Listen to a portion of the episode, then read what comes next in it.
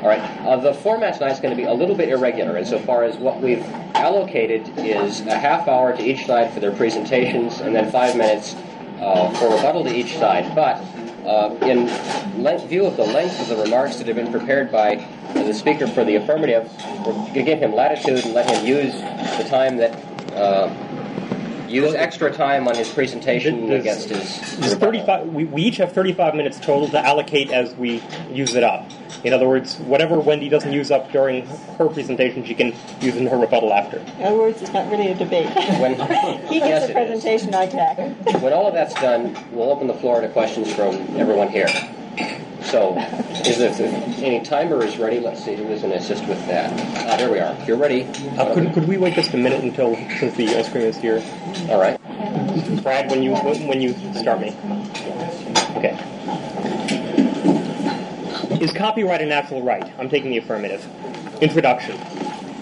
I'd like to start off with an image to have in your minds during the course of this debate, and this image is a mnemonic, a memory aid for a point I want you to remember. You're in the land of Oz, and you come across Dorothy, Tin Man, and Scarecrow at a fork in the yellow brick road leading to the Emerald City.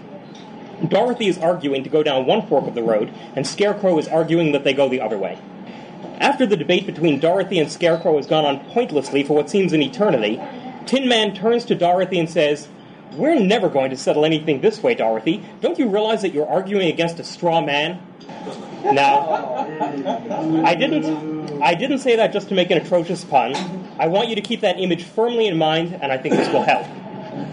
The reason I started out with this mnemonic, this memory aid, is because I don't want to have to answer or defend all the theories of copyright that I will not be advocating tonight. So let me start out by stating what I am not talking about when I defend copyright. I am not talking about a grant of privilege from the state.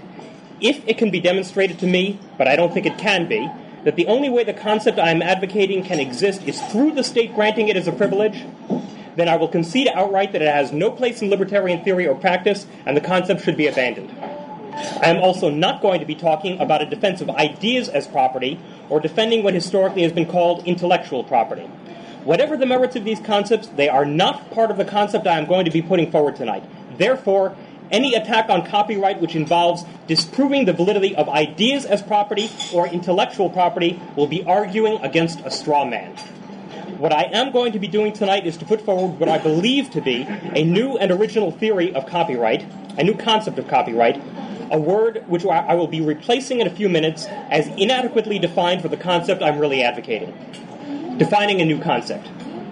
There are two kinds of definitions that can be given. The first way to define a concept is with a lexical definition, that is, with a definition by other words, such as you'd find in a dictionary. The second way to define a concept is with an ostensive definition, that is, with a definition abstracted by pointing out with several examples just what it is you're trying to define and demonstrating what is common to each example and can therefore be induced from the examples as an isolated concept.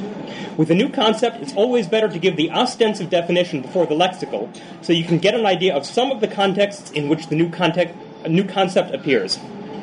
So before I give you a dictionary definition of this new concept, I'm going to define it by example several times. I think the best first example is to be found in the following question.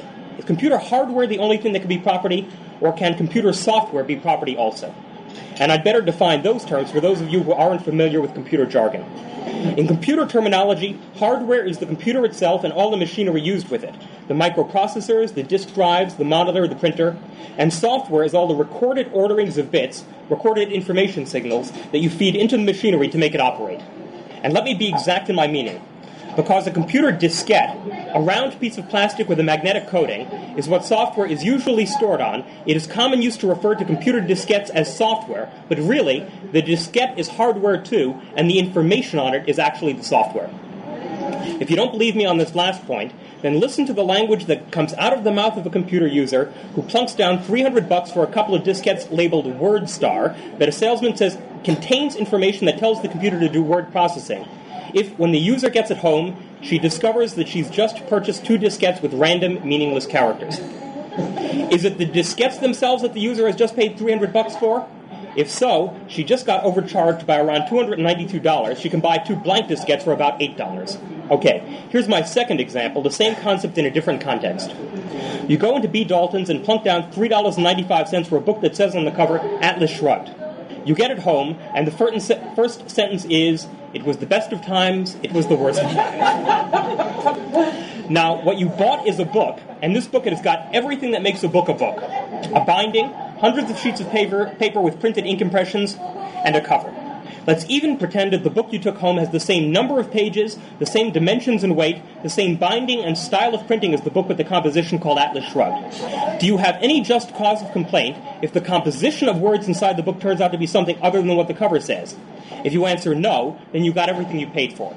But if you answer yes, then you are saying that the composition of words makes this book a different commodity from the book you thought you were buying, and therefore you are rightfully entitled to a copy of the composition of words labeled Atlas Shrugged. Next definition by example. A college student figures out a way to put together a few commonly available hardware items into a cheap device that moistens stamps without having to lick them. Nobody has ever put together these commonly available items in this configuration before. Has she invented anything? Is there anything new that didn't exist before? Has she, in effect, performed an act of creation? Last example. An artist does a design logo for a company's product. Let's call this product a stamp moistener called Stamplix. Stamplix stamp moisteners are put on the market with that design logo on it, and two weeks later, the company's competitor puts that same Stamplix logo on a different type of stamp moistener they're marketing in competition. Is that second company violating anybody's property rights? Now, you might have already abstracted the concept from the examples, but I have to assume you haven't for the sake of completeness. In the first case, software, what I was discussing was orderings of information. In the second case, the composition of words in a book. In the third case, a new configuration of materials. In the fourth case, an identifying mark. And what is common to each of these is logos. Logos was a word used by the ancient Greeks. In fact, logos was the word the Greeks themselves used for word but they meant a good deal more than that. Logos meant not only word, but also thought, speech, science, study, reason, and rational principle. Logos meant the pattern of creation manifest in the universe, what we libertarians might refer to as the principle behind natural laws and natural rights. Later on, the Christians adopted Logos to mean the second person of the Christian Holy Trinity, identified by them as Christ when, according to them, he visited earth. And the Gospel of St. John accordingly starts out In the beginning was the Word, and the Word was with God, and the Word was God. Logos meant knowledge. It's the root behind the suffix ology, found at the end of biology, psychology, technology, ornithology, herpetology, and radiology. Logos is the root word behind logic. Logos is also preserved in the modern words, words logistics, logarithm, and logo, short for a commercial logogram. In using the word logos, I'll be going back to what is meant by all those usages, all of which refer to an observable order, array, pattern, form, or identity to be found in the universe. It is the logos of information imposed onto a blank computer disk that makes it software. It is the logos of words in a book that makes it a novel. It is the logos of an object to make it perform a particular task that makes it an invention. It is the logos of a mark that gives it the ability to identify a particular product. And it is property rights in logos that I'll be advocating tonight. I told you before that the word copyright is inadequate to define the new concept I am advocating, which you now know is property rights in logos. So I'm going to give you a new word to replace the concept of copyright and proceed from there. The new word I'm going to use for property rights in logos is logo right. Now, for me to defend a particular kind of property rights, you need to understand first what natural rights and property rights are in general. Secondly, what property is in general and how it comes to exist. Thirdly, how property rights are established and what they mean in practice. After that, I'll get to the case for logo rights in particular. Natural rights and property rights. Natural rights and property rights theory has a long history of development, but it is my purpose here to define natural and property rights, then move on, not trace their history. And the best short definition of natural rights and property rights I can give you is to be found in five paragraphs, paragraphs from Ayn Rand's essay, Man's Rights, in the book The Virtue of Selfishness, copyright 1963 by the Objectivist Newsletter Inc., and reproduced here under the doctrine of fair usage. I am quoting that. I am quoting. A right is a moral principle defining and sanctioning a man's freedom of action in a social context. There is only one fundamental right, all the others are its consequences or corollaries. A man's right to his own life.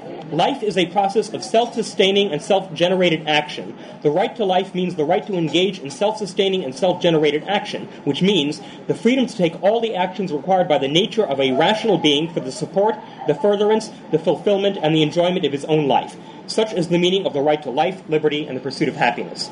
The concept of a right pertains only to action, specifically to freedom of action. It means freedom from physical compulsion, coercion, or interference by other men.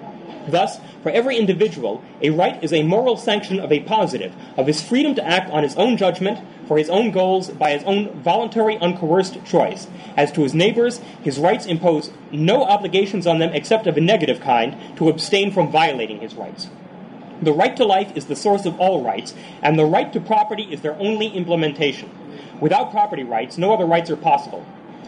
Since man has to sustain his life by his own effort, the man who has no right to the product of his effort has no mean to, means to sustain his life.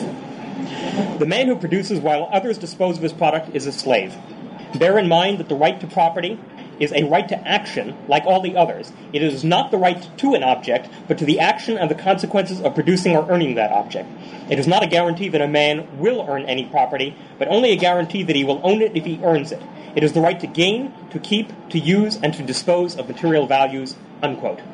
Now, Rand uses two phrases in the section I just quoted which give us the beginnings of what property is and how it comes about. So I'll focus on these, then expand on them in detail. The first phrase, when interpolated slightly, is the product of a man's effort. The second phrase is material values which are gained, kept, used, and disposed of. And these two phrases lead us right into the discussion of what property is and how it comes into existence. The creation of property. What does it mean to say that property is the product of a man's, or using a word I prefer, a person's effort? Do we mean property is that which a person creates? If so, we need a concept of creation. We are told by physicists and chemists that we live in a universe where matter and energy can be neither created nor destroyed, but only changed. This change may include the transformation of matter into energy, or theoretically energy into matter, but existence does not allow us the possibility of creation ex nihilo, out of nothingness. If we start with this premise, then it becomes curious, at the very least, how human beings have talked casually for quite some time about how anybody creates anything. Why do we speak of engineers building, musicians composing, architects designing? Each of these speaks of people, by their actions, bringing into existence something that wasn't there before. Here's where the concept of logos comes into play again. Creation is a person's action which imposes that person's logos on something which exists to give that thing an identity it did not previously have. The fundamental act of creation is the act of patterning a logos on something, patterning notes into a musical composition, patterning words into a novel, patterning bits into a computer software, patterning ink into a blueprint, patterning steel into an automobile, patterning images and sound into a movie, patterning furrows into a farm, patterning flour, water, and yeast into bread. There are, of course, questions about greater and lesser orders of logos that can be brought up now, but I am not arguing that every act of creation is on an existent that previously had no identity at all. I am merely saying that the act of creation is the act of imposing an aspect of a person's identity, a logos, on something to give that object an identity it did not previously have. From a physicist's point of view, we can consider creation as a person's revolt against entropy. Entropy is that universal process which takes things from a state of greater improbabilities to a state of lesser improbabilities, commonly thought of as the decay of order into chaos. Creation, the act of imposing on natural objects a logos not naturally found, is the act of moving things from a state of lesser improbabilities to a state of greater improbabilities. Some specific examples. Iron and carbon are both elements found in nature. In fact, iron ore can contain carbon in large amounts. But steel, which requires the combining of a specific ratio of iron to carbon at specific temperatures for a specific span of time, is rarely, if ever, produced by the automatic processes of nature. If you make iron and carbon into steel, the resulting substance is much less probable. Therefore, it is proper to say that an act of taking iron and carbon and creating steel is lowering the entropy of that iron and carbon. If you take that steel and press it into rectangular sheets of even thickness, length, and width, the result is even less probable. Therefore, it is proper to say that the act of finding steel and creating sheet metal out of it is lowering the entropy of that steel. And if you take that sheet metal, form it into the body of an automobile, and paint it so the steel doesn't rust, the result is less probable still, and it is proper to say that the act of taking sheet metal and creating painted auto bodies is lowering the entropy of that sheet metal. Bridges are less probable than rivers, symphonies are less probable than bird songs, and houses are less probable than caves. Engineers, composers, and architects each leave the universe a little less probable than they found it. Specifically, then, creation is the act of patterning less improbable substances and objects to produce things more improbable of having resulted from the automatic processes of nature. Now, the only sort of creation we're concerned with in this discussion is the creation of property, and we find that things rarely, if ever, produced by the automatic processes of nature is a good jumping off point for defining property. If you then compare this definition with the two phrases drawn from Rand, the product of a man's effort and material values which are gained, kept, used, and disposed of, you find no contradictions and a good deal of implied overlap. Now, I want to focus on Rand's phrase material value long enough to point out the following. Rand's definition of value is that which one acts to gain or keep, and a material value would, by her definition, be something material which one acts to gain or keep. Since the question of materiality is one which will come up again later, I wish to point out that Rand's use of the word material in this context did not prevent her from referring to as property things not comprised of matter, such as radio frequencies, in her essay The Property Status of Airwaves in Capitalism the Unknown Ideal, or patents and copyrights in Patents and Copyrights, her very next essay in that book. Before I leave the area of defining property, I wish to bring out what libertarian theoretician Robert LeFevre uses for his tests. LeFevre asks three questions. First, is that which is said to be property valued by somebody? Second, does that which is said to be property have boundary limits? And third, is that which is said to be property under an owner's control?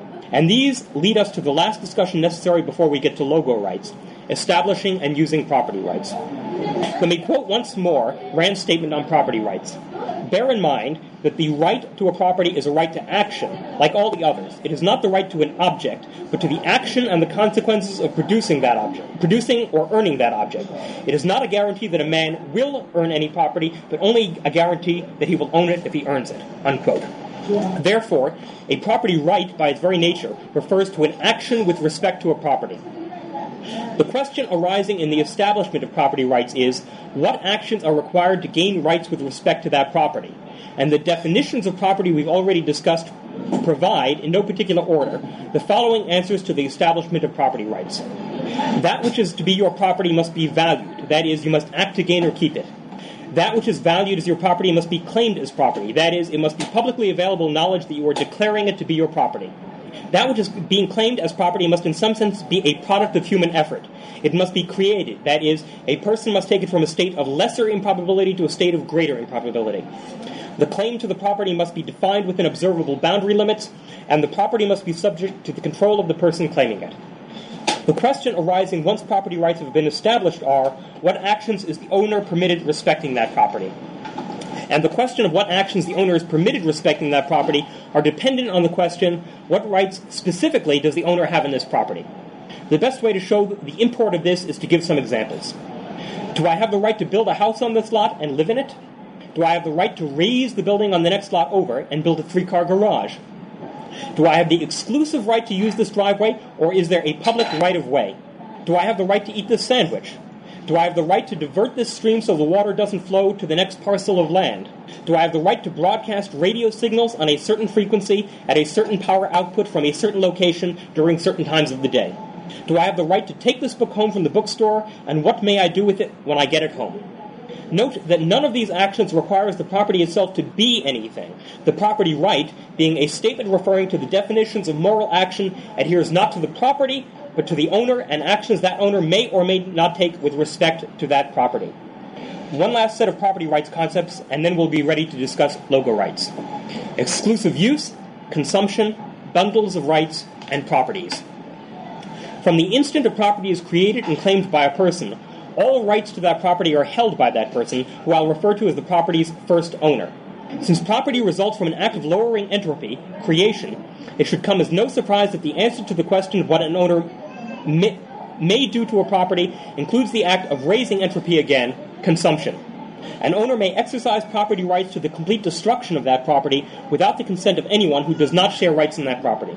The ownership of a property consists of all rights to exploit, consume, keep unconsumed, control, destroy, trade, or otherwise decide the ultimate disposition of a property without sharing the decisions regarding that property or its benefits with anyone else.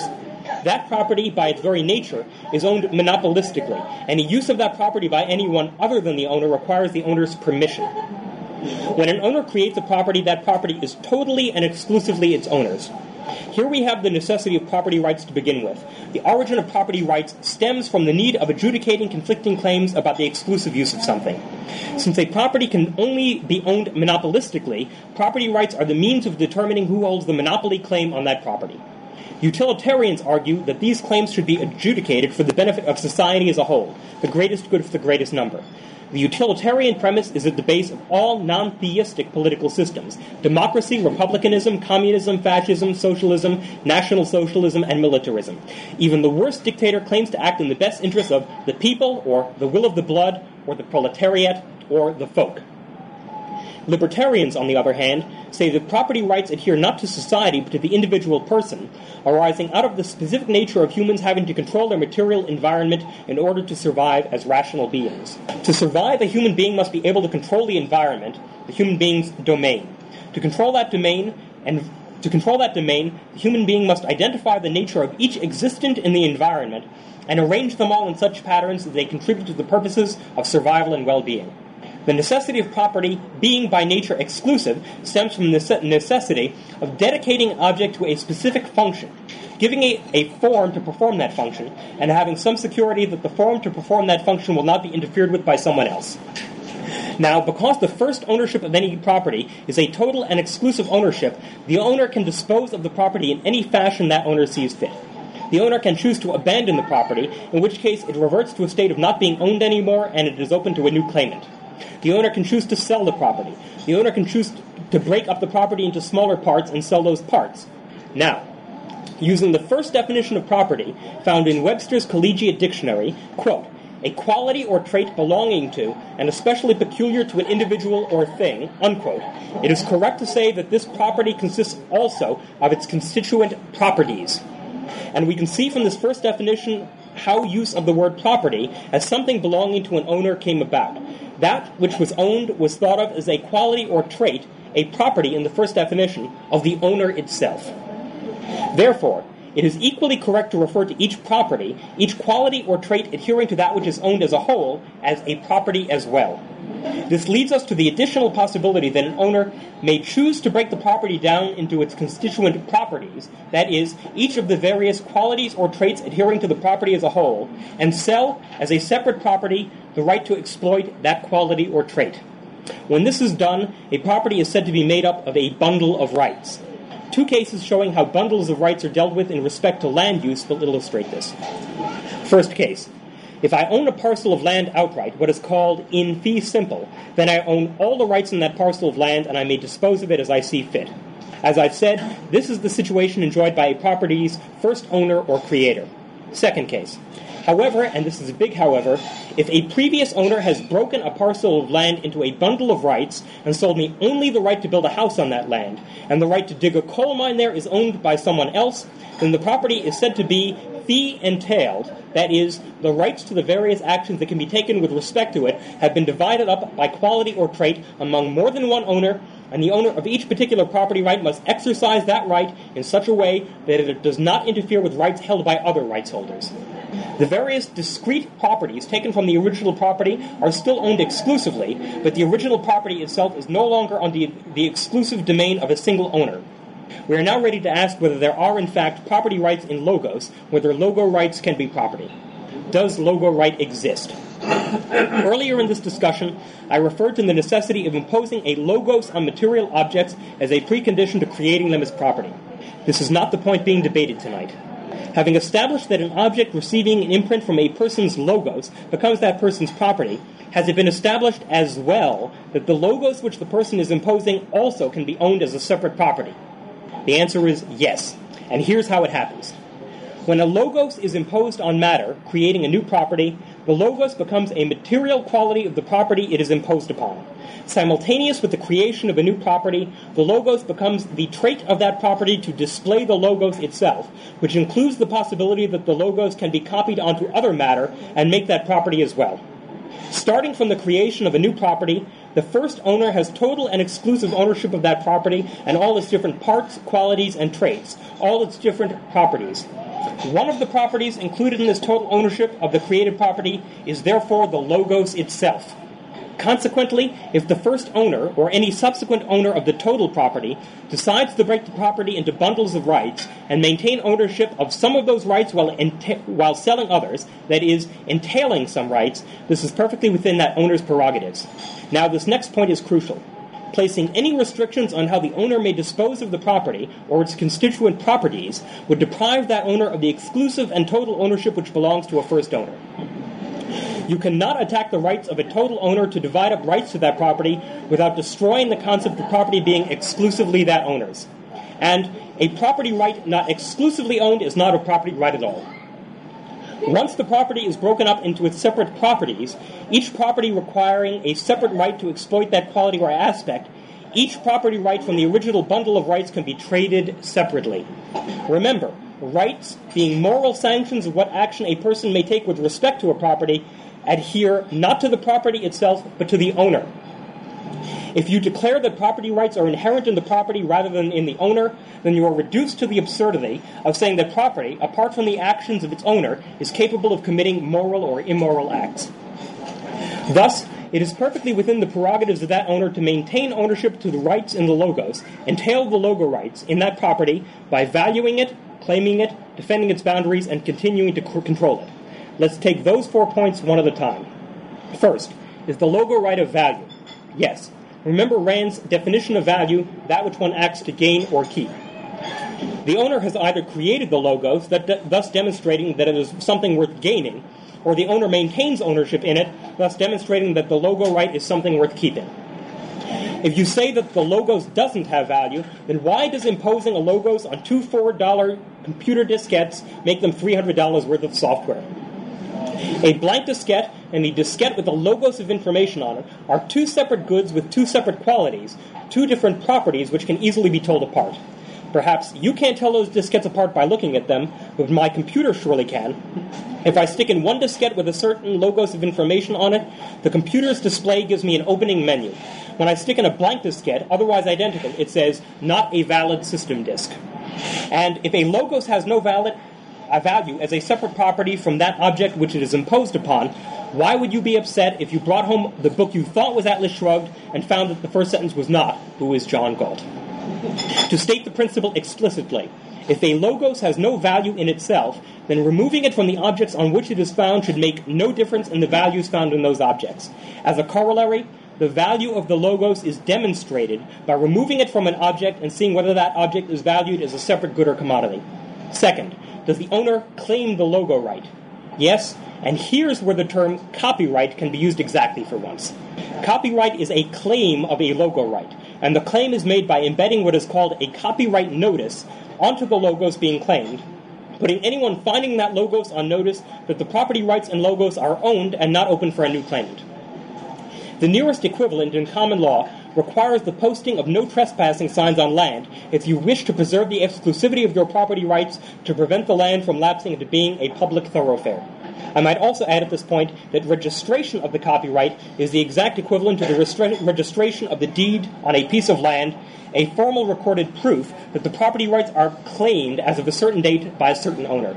Such registration, of course, need not be with the state, but merely with a person, company, or organization generally trusted to maintain such records. As an example of private copyright registration, the Writers Guild of America West maintains an office for depositing copies of screenplays and screen treatments as proof that a certain person had possession of it on a, on a certain date. Such proof is commonly used in private arbitrations performed by the Writers Guild regarding disputes over rights and credits. Third, can the owner of the logo right ascertain the boundaries of her property rights? That is, are there limits to that which is being claimed? The answer to boundaries, limits on logos is again yes. But, and this is a crucial point to be understood, limits always are dependent on the nature of the property right being claimed. Let me explain. When one speaks of boundaries of property rights in land, one speaks of dimensions of area. When one speaks of property right boundaries in the radio spectrum, complaining that there is no boundaries of an electromagnetic wave's area would be meaningless. In defining the limits of that kind of property, one rightly speaks of limits in an electromagnetic wave's amplitude and frequency. And when one speaks of the property boundaries on a logos, one speaks of the limits of identity. Each logos has a specific identity that differentiates, binds, and delimits its nature, the qualities and traits through which it is capable of being exploited. Now, I can anticipate the following question at this point. Since a logos can be copied infinitely without depriving the owner of the original, how can you say that a logos is a scarce resource and therefore an economic good? The first answer here is the scarcity of the logos is a function of its being, like all other kinds of property, a product of human effort.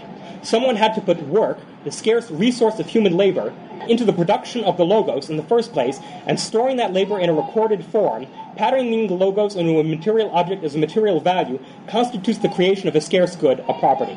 But the answer here that I prefer to give is if this logos is so damned unlimited as not to be an economic object, then why do you want to reproduce mine? The limits on this kind of good are not drawn by its infinite ability to replicate itself, which is a way in which the logos is not limited. However, just as property rights in the radio spectrum are not limited by area, but by amplitude and frequency, the limits on logo right are not to be found in its ability to be infinitely reproduced, but in the finite identity to be exploited for its qualities and traits that distinguish any given logos from any other logos. In terms used by economists, when defining the limits on a logos, we must look to limits of horizontal competition between different kinds of goods rather than to the limits of vertical competition within a kind of good. The fourth and last test does the logo rights owner control the logo right? Most definitely. An owner controls property rights and logos by maintaining ownership of the logo right and licensing, that is, leasing the various rights.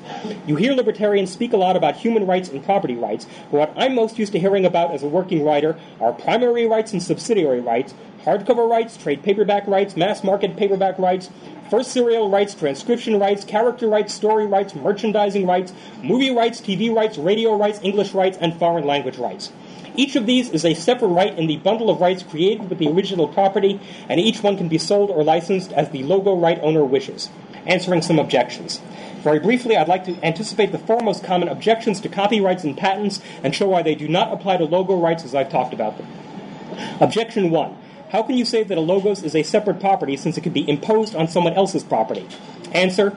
The same way that a house can be a separate property from the land it is on. Objection 2. What about two or more people who come up with the same invention or story independently? Who owns the logos then? Answer. As I've discussed earlier, creation means the taking of something from a state of greater probability to a state of lesser probability. To the extent which a given logos of invention or story can be produced independently more than once, to that extent the probability is still low enough to question whether an act of creation has been performed at all. In the case, however, where it is generally conceded each logos is something rather improbable anyway, and it can be proven each was created independently, whatever small differences there are between each logos is sufficient that each logos can be owned separately. In a practical sense, however, I think this is about as likely as a million monkeys typing for a million years and producing the play Hamlet. Objection 3. What about a person who copies the logos accidentally? Isn't that person potentially a victim of the owner of logo right? Answer. This case is exactly equivalent of an accidental trespasser on someone's land. In common law decisions, it has been determined that land must be clearly posted with no trespassing signs to remove the liabilities involved in a trespasser coming to harm in your land. The copyright notice is prominently placed on logos for the same reason, to warn trespassers that they are responsible for their own liabilities if they violate the owner's property rights. Objection 4. Doesn't a logo right restrict the contents of a person's mind? Are you going to say a logos can't be memorized, that is, the logos imposed on a human brain? Answer The question of whether a logos can be imposed intact on a human mind is one that current neurology can't answer. Memorization may involve other principles and the principles of imposing a logos on matter in some intact form. However, assuming that the logos can be taken intact into a human brain, then that copy of the logos has been consumed by that person in the same way that if I take a diamond and swallow it, that diamond ceases to exist as independent property while it is in my stomach. In neither case would someone have a right to violate the physical boundaries of that person's sphere of self ownership to retrieve either the diamond or the logos. However, if that person reimposes that logos on outside matter, if the person redraws the blueprint from memory or retypes the novel from memory or reproduces an invention from memory, then the logos to be found in matter must still be regarded as the property of the logo rights owner. In essence, the person reproducing the logos without obtaining the rights has just erected someone else's house on their own land, and the true owner has the right to demand that her property be returned or destroyed. Conclusion. If after all this you still think that a logos can't be property because it isn't a scarce economic good, or if you think creation isn't essential to the origin of property, then compose your own damn symphonies, write your own damn novels, invent your own damn computer, much less figure out how to program it, design your own damn houses, fi- film your own damn movies, and come up with a damned recipe for bread on your own, because a person who makes his or her living by creating a logos for license isn't going to work for free. If logo rights aren't recognized as property, a creator of a logos is left with two choices. Limit the circulation of the logos only to those who sign contracts agreeing not to copy it, and pray that someone doesn't accidentally leave a copy unprotected for an hour in the vicinity of a Xerox machine or camera. Uh, or produce only the least labor intensive sort of logos that can be quickly exploited in the few weeks before someone can undersell the licensed product by reproducing its logos without having to pay royalties. And don't kid yourself, Ayn Rand wouldn't have spent 10 years writing Atlas Shrugged if the marketing choices were limited to private circulation among readers signing contracts agreeing not to copy it, or having the first edition copied by every moocher out to make a quick buck off the author of The Fountainhead by printing her next book without having to obtain rights from the author. If you don't think a logos is a scarce good, you'll find out how scarce it is damned quickly if you declare open season on ripping them off. And yes, I did say rip off. Logo rights are property rights, and they are entitled to the same respect and protection as property rights in land, butter, guns, cars, radio frequencies, and gold that I have heard libertarians defending endlessly over the last dozen years. Just as the communist anarchist argues that it is only the monopolistic grants of privilege from the state that makes property itself possible, so the anarchist opponent of copyright has been arguing that it has only been the monopolistic grant of protection from the state that makes copyright possible. As a proprietarian anarchist, I see that both are making the same error. If anything, the state is constantly violating logo rights by imposing through fiat the state's own copyright laws on logo right owners. Statists are willing enough to have the Rockefellers hand down the family trust for generation after generation, but the logos that an, an, inventor creates, with its meager recognition in patent laws, is to be thrown into the public domain after a few years, depriving that inventor of her property rights.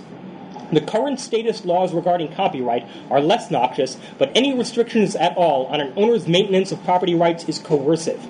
And that is why, as a proprietarian anarchist, I proudly declare that the presentation I've just read you is my property, herein claimed by giving you the notice that this logos is copyright by J. Neil Schulman, 1983, and anyone who attempts to violate my property rights in this logos should expect to hear from the legal firm of Smith and Wesson. Thank you.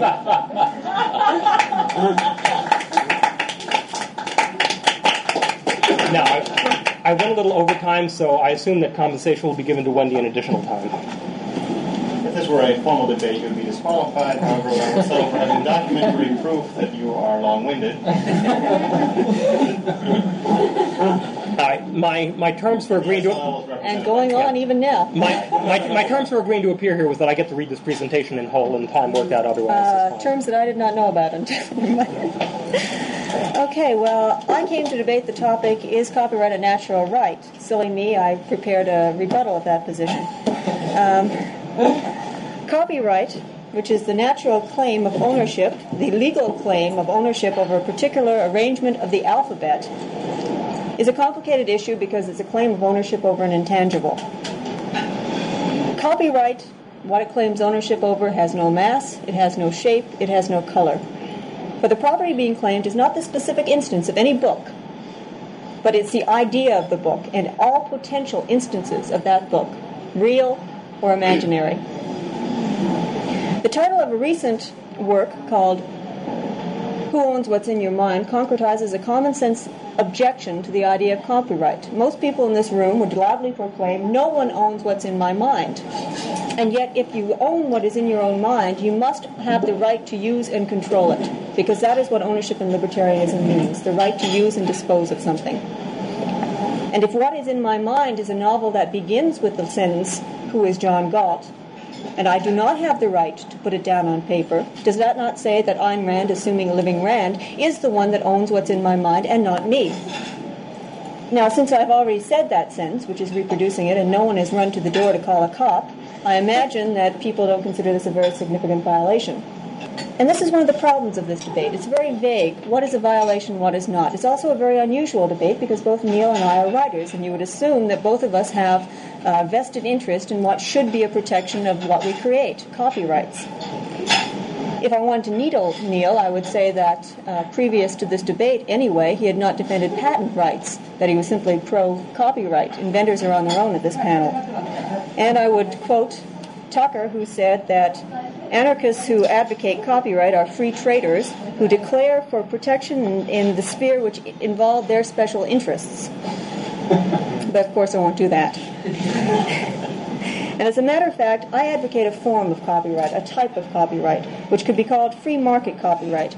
In other words, I consider copyright the protection of ideas in words to be a very use- useful social convention that should be protected by free market means, by contracts and other market mechanisms. Now, since Neil believes, or, or the other side of this debate would have believed, that copyright is a natural law can be derived from natural rights, he would have said that in fact it should be protected by law. If not state law, then the laws of a, of a defense agency, because in fact it is yours by right. There is no contract that is necessary to protect it. And that is the essence of the difference between this debate. Do you need a contract? Is it something like uh, labor in which I have no right to Jeff's labor and I must contract in order to have a claim to it?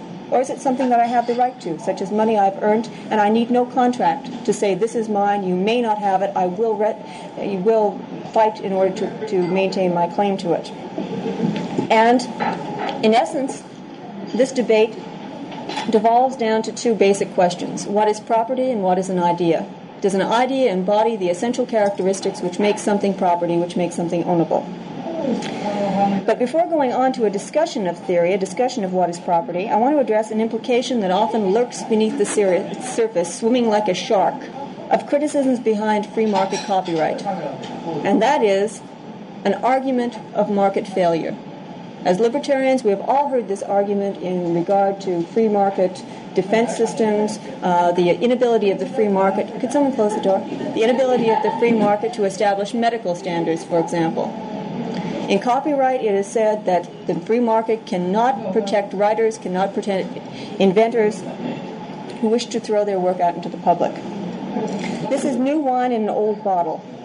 Now, I deal with the used book business quite a bit, and one of the things that has happened is, even even being very free market, I've been astonished at how well it regulates ethics and basically how well how business practices are set up. It's not unusual, for example, for a stolen book or a forgery in, that's spotted in New York to be known in LA stores the next day. This is because the free market tends to set up standards, tends to put a very high premium on reputation. And what someone who says that the free, who claims that free market cannot work is saying is that in fact the market is incompetent to deal with this issue. That again we must appeal to laws. So the question between Neil and I is not whether there should be protection for ideas. Both of us agree with that. It's whether it should be on a free market basis or whether we, we make the statement there ought to be a law, a law by state or a law by a private defense agency. And again, this reduces to the question of whether ideas, in which category I place things such as logos, patterns of ideas, the sort of pattern of a poetry as a, of poetry as opposed to specific ideas that a poem expresses, that category I place logos into, into ideas, whether it can be property. And this again breaks down to the question of what are the characteristics of property? What is it that makes something ownable? Because not everything is ownable. Human beings are not ownable, for example. Many people believe animals are not ownable. Simply because something exists does not mean it can be property, cannot be, be owned by someone. Now, Benjamin Tucker, of whom I'm very fond, addressed this problem in fundamental terms. What is it about the nature of man and the nature of reality that makes the concept of property even necessary? And he speculated that what made the concept of property arise in human society is the issue of scarcity. Because the same glass of water cannot be used by the two people in the same regard at the same time for the same purpose, someone must decide who will use this glass of water. And the standard by which you decide who will use this glass of water is who owns the water. Basically, you make a property claim. Who rightfully has the claim? Tucker wrote, if it were possible, and it always been possible, for an unlimited number of individuals to use to an unlimited extent the same, at the same time and in an unlimited number of places the same item, there never would have been any such concept as property. Now, since the same idea or pattern of idea can be used in an unlimited extent to an unlimited number of purposes in unlimited places, he concluded that copyright ran counter to the very purpose of property itself, which was to ascertain the correct allocation of a scarce resource. Copyright also contradicts, he claimed and I claim, the essential characteristics of what is property. What makes something ownable?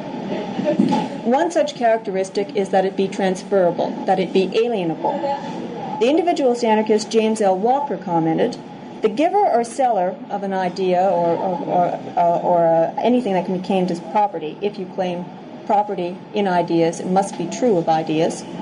The giver or seller parts with it in conveying it. This characteristic distinguishes property from skill and information. For example, when you go into a doctor for a checkup and you give him money, you are not paying for property, you are paying for skill and information.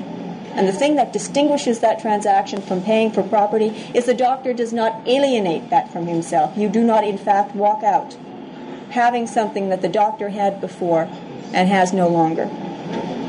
He cannot transfer it to you, he can merely share it with you. Now, it was this point that made Thomas Jefferson reject ideas as property. He drew the distinction, I think is a very nice analogy, between ideas and candles. He said, Ideas are like candles. I take my taper, I go up to yours, and I light it with your consent. Because without your consent is a violation of your, of your self ownership. But with your consent, I light that candle. I have taken nothing from you, yet I have a lighted candle to guide my way. There has been a transaction in which both benefit, and neither has anything taken from them. Jefferson went on to say, if nature has made any one thing less susceptible than all others of exclusive property, it is an idea which an individual may exclusively possess as long as he keeps it to himself, a point I will return to. But the moment it is divulged, it forces itself into the possession of everyone, and the receiver cannot dispossess himself of it. That is another characteristic of an idea which, which keeps it from being property. You cannot dispossess yourself from my words. Right now, you have heard them. You cannot go out, go into your brain, at least now with technology, and electronically take them, take it out of it. When a poet reads or sells his poems without a contract, when he throws his ideas and his patterns into the pub- public realm, the listeners are receiving information, they are not receiving property. For the publicized poem to be property, it must be transferable, alienable. Yet, as the egoist J.B. Robinson said, what is an idea?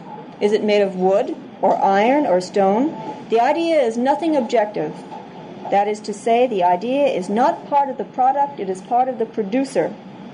In other words, if the poet maintains that he has a claim to the words that you have heard and are now in your mind, what he is claiming is an aspect of slavery. For he is claiming ownership in something that was, is within your own body, an aspect of you physically. And keep in mind that ownership means in libertarianism the right to use and dispose. So if he claims the right to use and dispose something which is physically within your own mind, that is an attribute of slavery. And this is what is being claimed in copyright. He is claiming that the, the electronic impulses in your brain in the same way he would be claiming the blood that is running through your veins. Uh, don't deny that you can buy blood, but what I'm saying is you buy it as a contractual arrangement. You do not buy it as your natural right, which is the subject of this debate. Now, the reason that title, ownership claim to the poem that's being read, is not transferable, and again, I don't mean, it's very clear, you have to be very clear, I don't mean any specific poem. I could hand this page, piece of paper to you, and you would have the specific instance of this part of my talk. But what is being claimed in copyright is almost a Platonic ideal. Not just this specific instance, but all instances possible. The Platonic arrangement of the alphabet that constitutes this page. The reason it cannot be transferred is because it is intangible. Those who try to claim property rights in something that is intangible and untransferable are trying to bring two mutually exclusive concepts together. People who claim ideas as property are trying to do something very similar as that similar to what Aldous Huxley did when he defined God as a gaseous invertebrate. Only he was joking when he did it. They're not. Now, in the example of a poet reading his work, the important factor is the act of throwing the poetry into the public realm. Because there's a great difference here between public and private ideas. And by these terms, I mean ideas, private ideas, ones that you keep to yourself, public ideas, ones that that exist in the outside world beyond your own body. Everyone owns every idea that is in his own mind. And no one else has any right to that specific instance of the idea, even if that specific instance is the only instance. If it is a doctor who has created a cancer cure and he decides not to tell it, as long as it is in his own mind, he is the sole proprietor of it. As long as he basically produces it by contract, he also is the sole proprietor of it.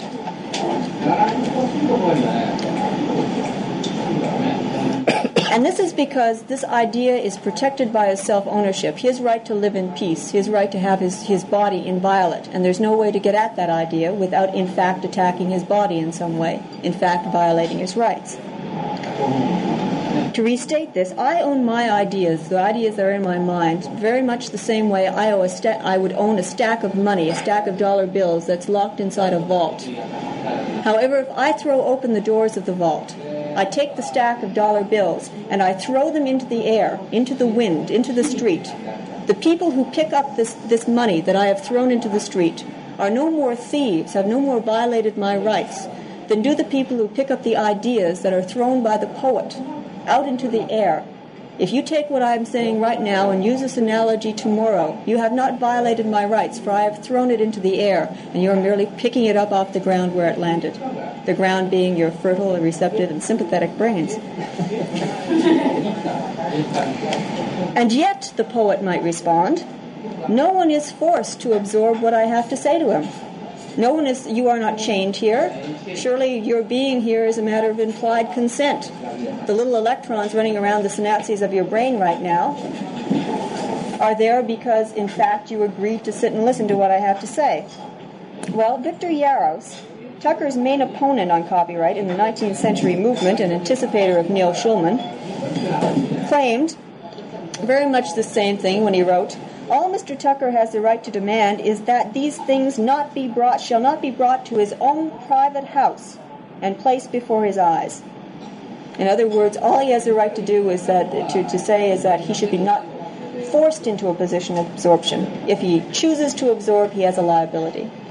Tucker respond, responded, some man comes along and parades in the streets, and we are told that in consequence of this act on his part, we must either give up our liberty to walk the streets or our liberty to ideas. Not so fast, sir. Were you compelled to parade on the streets? And why do you ask us to protect us from the consequences of your acts? Moreover, the introduction of implied contract between a listener and the person who is dispelling the ideas basically grants the case that intellectual property or copyright is a matter of contract and not, not natural rights. For to fall back on contract is to say you have no natural right to it. If I leave a wallet on the table and someone steals it, I don't say that it's wrong because I had a contract with that person not to do that. I say it's wrong because it was mine by, net, by right. To imply a contract as an explanation is to say you had no natural right to it. Now, historically, copyright has been handled differently than patents many people, and as I said, it's somewhat of a shock the idea of the stamp liquor because uh, before that, uh, Neil had been included in the concept of rejecting patents. Um, but many people accept copyright while rejecting patents, and the distinction is usually based on two points. First of all, literature is considered pure personal creation and this is opposed to inventions which basically go out and say there's a relationship between nature, such as electricity, and I am discovering it, and someone else, due to state of science two seconds later, would have discovered it had I not done so. That's the difference, basically, historically, between patents and copyrights.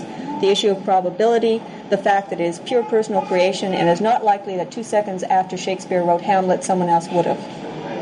And the second one is exactly what I've said again independent creation close link between the true per- personal creation. It cannot be done independently by someone else.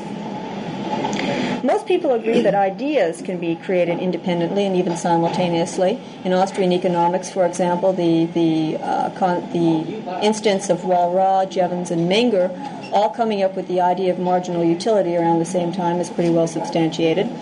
And the specific issue in copyrights is that patterns. No one could come up with a specific arrangement of the alphabet embodied in Atlas Shrugged at uh, uh, independently. It is totally impossible, we're told. Well, the issue of duplication of the style or the patterns of an idea raises interesting questions. For one thing, it's certainly not unknown for poetry, especially short poems, to closely resemble each other. And the question is do these chance similarities violate copyright laws? Does similarity constitute duplication? If they don't, and this is an important question which, if Neil does a rebuttal, I wish he would answer. If they do not, what is it that stops me from taking Atlas Shrugged, changing every the in the book to an a or an an, changing the pattern, that irrevocably changes the pattern, and publishing it under my own name? If, in fact, it is not duplication that is being prohibited, but similarities, such as the similarity that I'm suggesting right now, then we're in a totally different ballpark because even though I might concede that duplication is extremely unlikely, I do not I wouldn't ever say that similarity is unlikely. It's happened too often in literature. literature is my second love and I'm well aware of many similarities.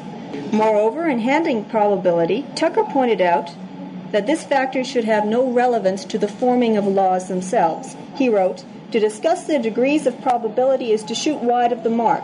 Such questions as this are not to be decided by rule of thumb or the law of chances. They are be, to be determined by reference to a general theory of rights.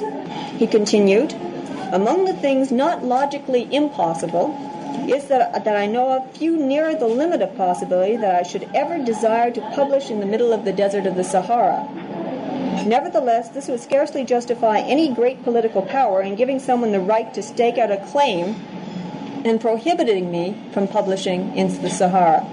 In other words, the possibility or the probability of him doing something is not to be the determining factor in whether or not it's prohibited. Whether or not I will ever take drugs or, or anything like that in terms of its probability does not affect whether or not there should be laws against it. If it's totally impossible, there shouldn't be a law at all affecting it either way. In short, a discussion of rights must be determined by a general theory of rights, not a likelihood of circumstance. Circumstance is applied after the general theory is established. Now, in regard to the ownership of a form of expression, Tucker wrote, a particular combination of words and arrangement of the alphabet belongs to neither one of us. The method of expressing an idea is itself an idea. An arrangement of words of, and letters is itself an idea. If you are not talking about this specific instance, if you are talking about the Platonic conception of this, which, which basically all specific instances are merely reflections, it is an idea we are discussing when we're discussing the patterns. And, when, and, and to say that, that that's not covered by intellectual property is, is absurd. So, basically, examples of styles of patterns surround us everywhere. And it's, it's, it's rather bizarre to me to think of copyright because around us everywhere there are examples of chairs, shoes, hairstyles, gardens, recipe, clothing, uh, wallpaper, even the use of slang, idioms, which are patterns of style. And if it's, it's out of respect for style that a publisher cannot duplicate a book, then for that same reason, a shoemaker may not duplicate shoes. For that same reason, no one can make the same garden that they've seen in their neighbor's home. It is only with the sonnet, with the, the book, with the pamphlet, with the arrangement of alphabets, that we find someone appealing to law to protect a particular pattern that they say they have originated. If copyright were not the norm, if all of us had not grown up with it, we might well consider it as absurd as arresting a house owner because he painted his house with the same pattern of colors as another house three blocks over had done a week earlier. And to be consistent, anyone who advocates copyright has to be reduced to the statement that since every sentence he utters or anyone else utters is a unique personal combination of words that another person would not have, have uttered in exactly the same way, that in fact he has a claim to every single sentence he has ever uttered. A claim so so complete that he can, he can stop anyone else from uttering these sentences. And in fact, Lysander Spooner, usually the person quoted in libertarianism to defend copyright, comes very close to this position. At one point, he writes, so absolute is the author's rights of dominion over his ideas that he may forbid their being communicated even by human voice if he pleases. Now, you should think about this because this is a rather frightening statement. Just like vice police, we might have word police going around checking our conjugations to see whether they match exactly other people. Now, I want to end by dealing with the most complicated instance of intellectual property. And that is the owning of an arrangement of, of the alphabet which is known as your own name. Assuming at this moment I am the only Wendy McElroy in the world, do I have the right to prevent other instances of Wendy McElroy from occurring? No, no shouts in the audience that I have the duty. Just do I have the right? Here. Now, understand what this right would entail. It would mean that I could go into the home of every other McElroy family in the world and prohibit them from naming their daughters Wendy. Or that I could at least prohibit her from ever publishing in my area and competing in the area that I had staked out as being the Wendy McElroy in this area. But if such a right is absurd, as I claim it is, what would prevent someone from using, if I don't have that claim, if I can't assert it, what would keep someone from using my name and putting on a book of inferior quality, or taking my book, for that matter, and putting their name on it and taking from me the royalties or whatever contractual things that I have, have uh, negotiated for? Well, I think there are three factors that basically in the free market would, would mitigate against that. The first is that the free market, in which reputation becomes far more of a business necessity than it is right now with minimum state standards or laws to back it up, tends to be self regulating. I gave the very flitting example of the used book business. You could go on and on. Basically, books have been written on the subject. Now, I don't claim here that the free market would basically solve the problem. There'd never be instances of injustice. I'm just saying, compared to what's going on right now, there always will be instances of injustice. However, it tends to be a fine regulating mechanism. The second thing is that as much as possible, I would sell my works in a manner in which to protect them through contract, through other mechanisms that would evolve, that basically when the law is gone, there would be a void in which the free market would come and, and be very, just as in um, computer programming right now. Basically, the free market is providing certain protections. Third, anyone presenting work in such a manner as to mislead the public, such as putting my name on a book and advertising in such a way as they would, as the public would reasonably expect that they would re- be receiving the work of, of such quality, good or bad, that comes from me, that they have expected, would be open to charges of fraud and may be sued on that level by the people who bought it. This is a relationship not between me and the product, but between the product and the consumer. The consumer has bought, a, bought something that they have been led to believe is a certain item, and it, it ends up not to be that item. Now, I don't believe copyright protects the just profits of an author. And that's exactly what I claim here, and that's why I reject copyright, even though it's to my benefit to accept it. I don't believe that I have any right to what it is protecting. George Bernard Shaw contended that copyright is the cry of men who are not satisfied with being paid once for their work, but insist upon being paid twice, thrice, and a dozen times over.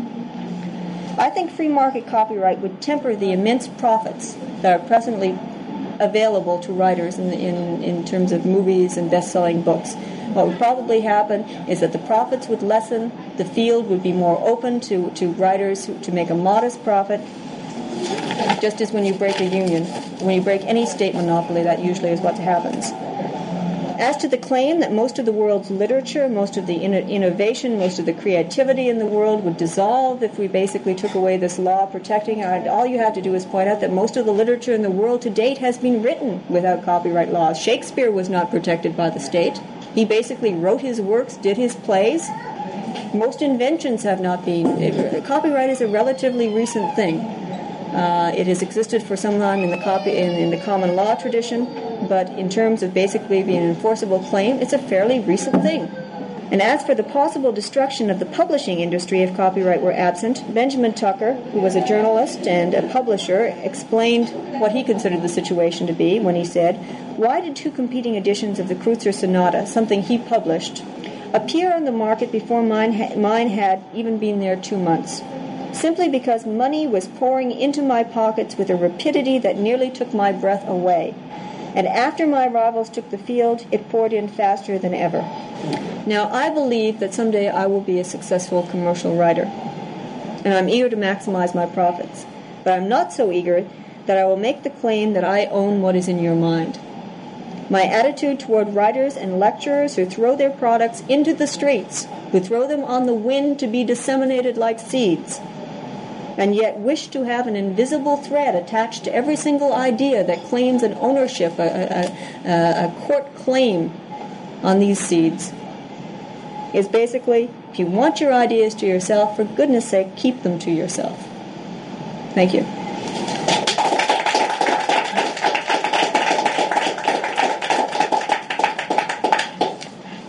Well, there's a lot of fertile ground here. Um, I want to start off basically a lot of Neil's remarks at first, uh, Dorothy, Wizard of Oz, Straw Man, were introductory, so I want to go basically out to the meat of what he was saying.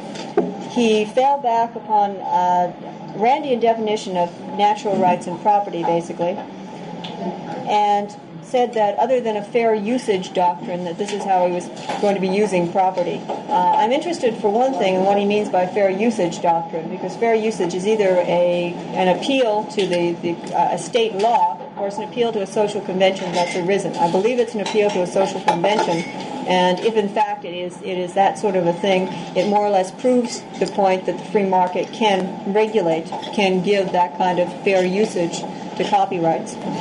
Now, the interesting thing about the Randian definition, which is something that one seeks to gain, to keep, to dispose of, um, is that it never specifies how ownership is acquired, which is, of course, the main thing here, because the two points about property, which relate specifically to ideas, are that not everything is ownable. Not everything ca- has characteristics that make it subject to ownership. And the very question that's that's presupposed in applying this Randian definition to ideas is, is, is, is what's being debated here. Is is this something that one can own? First of all, what are its characteristics, and how is it acquired? Now, those are not basically dealt with in the Randian definition. Neil goes on to talk about creation of property. Creation is a very vague term. Uh, one creates a child, yet one does not say to say one has rights in the child that that uh, one can own another human being. Creation, according to Neil's definition, is patterning. Now, this is a, a unique definition uh, that threw me because I've never used it before. I've heard mixing one's labor with the land. I've heard all sorts of libertarian definitions. But creation being patterning raises a lot of problems. For example, what about discovery?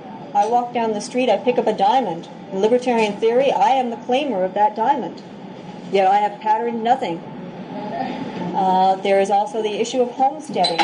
If in fact patterning or creation is to be defined as a position of entropy to entropy, taking something from a lesser state to a higher state, what happens to the whole libertarian doctrine that if something's abandoned, I can come in and claim it as the first claimant? I'm adding nothing, I'm just claiming. I'm basically going in, moving in the house, and sitting there. So basically, homesteading is, is thrown to one side. I'm not saying that this is what Neil intends to do. I'm saying that, that his definition of creation patterning being the criteria of ownership and property creates at least as many problems as it answers, and it's one that I, I, I haven't heard the answers for. Now, it's very confusing, logos rights, because first of all, I came prepared to talk about copyright, and logos rights seems to be a, a synonym for intellectual property. Because under logos rights, you talk about someone who invents a, lap, a, a lick, stick, stamp licking machine, and that is patent laws. So all, there is a defense of patent laws in here. If someone is the first one to create a machine that licks stamps, is not that concept, that logo for the machine theirs? Well, that's consistent anyway with intellectual property and copyright, but it's, it's an advocacy of patents. It's also an advocacy of um, ownership of your own name. It's, it's, it's an across the board advocacy of intellectual property. And whether you call it uh, logo rights or not really doesn't matter. Once you get down to the description, that's what it is. So to deal with patents a little bit, my my understanding before coming into the debate was that Neil was against patents. Uh, I didn't understand why, because in fact, uh, something that is formed with your hands surely is, is, is, a pattern as securely as something that comes out of your mouth. There's no difference in the uniqueness and, and the person who went into creating it. So if, if that's going to be creation and patterning is going to be the standard, makes sense. Yet, a lot of the patent thing is discovery basically the re- discovering a relationship between nature. The thing of, of putting carbon, uh, carbon and iron together is a discovery of a relationship between nature.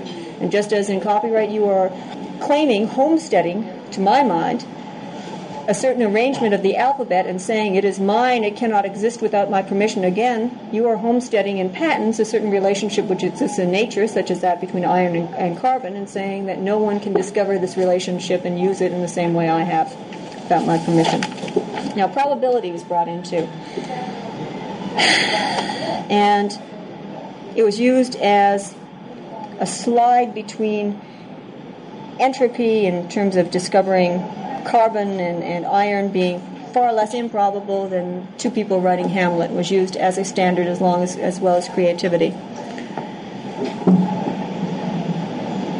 Was not. I, I really don't have much to say about it because not too much was made of it, and I really um, not sure whether Neil and I disagree that much about it. Now, test of property, uh, though legally it does come in later. Now, tests of property. Neil presented some tests of property which, frankly, I find rather bizarre. Because property in libertarian theory is do I have title to it? Is it mine? That is what a property right is. It is product of my labor. It is the product of my buying something with my labor, my money. I have title to it, period. That's it. These other questions uh, is something of value to someone. I, I uh, who knows?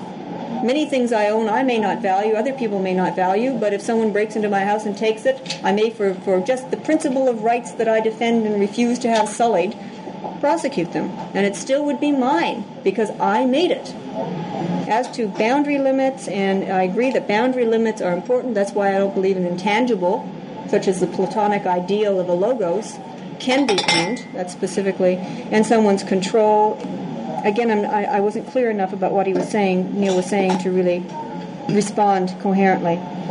Now, Neil seems to be saying two things. He has two standards that he lumps together as one when you say you claim an idea or a logos.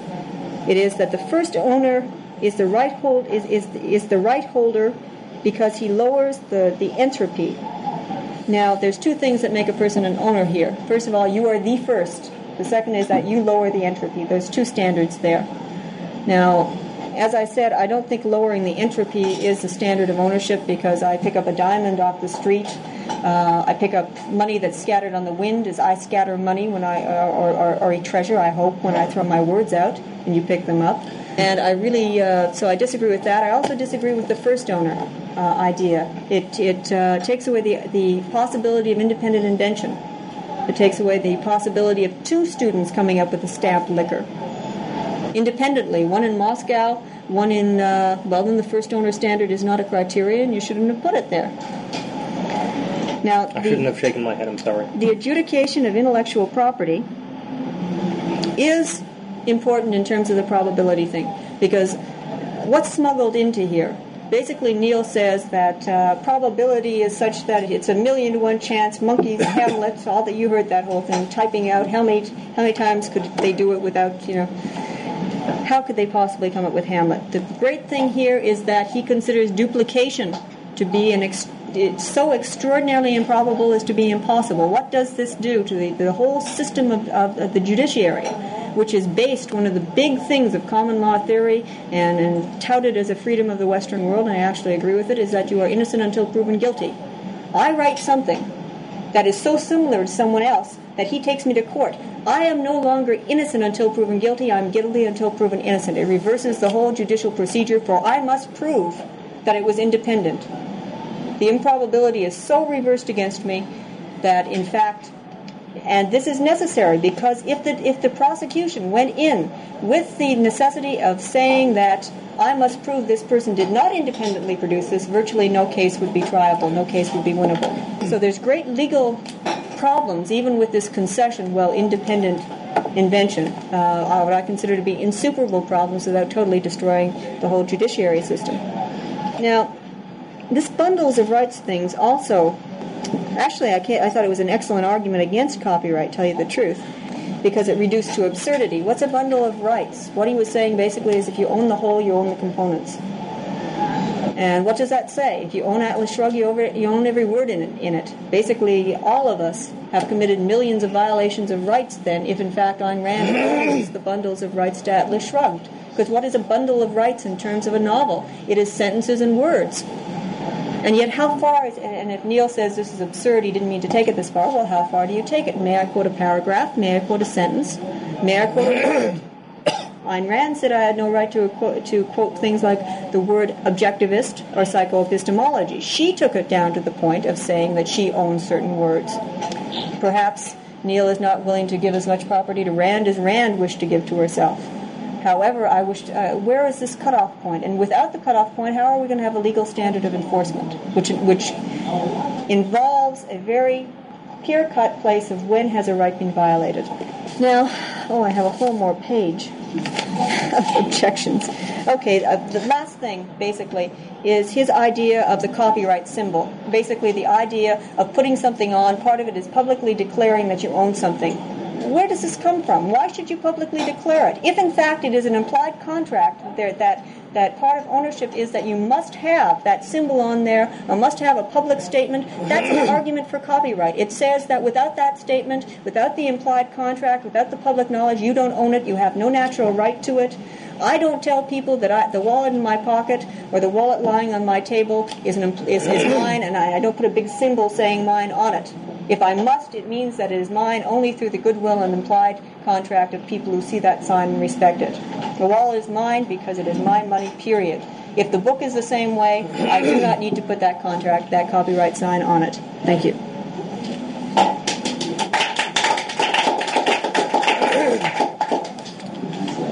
Okay, I've got a lot less time, so I'm going to go very quickly. I'm going to hit this last point uh, first. The, the purpose of putting the, the copyright notice on something is the same thing as I said before of putting a no trespassing sign on property. You might argue that you still have the rights to the property without the no trespassing sign, but in common law decisions, uh, case law has determined that there are liabilities if you do not have uh, have the tre- no trespassing sign on there, and so I think that the uh, the same could be said of copyright. You might argue that you don't need uh, to have the claim stated publicly in order to claim it, but nonetheless, it makes it clear. Okay. Um, let me just go through a whole bunch of things. Wendy talked about reimposing your pattern on somebody else. Uh, there are two, two reasons why uh, why this has nothing to do with what I'm talking about. First of all, there's a distinction between begatting and creating. Our genetic pattern is not something we created; it's something that is within us and reproduces. If anything, it's uh, it would be an argument for, for um, uh, that if God exists and imposed a genetic pattern on us, he might have he, he, might have the logo right in this. But in as much as neither Wendy or I are arguing for the existence of God who, who imposed a genetic pattern, uh, this is irrelevant here. Uh, the other thing is about a name.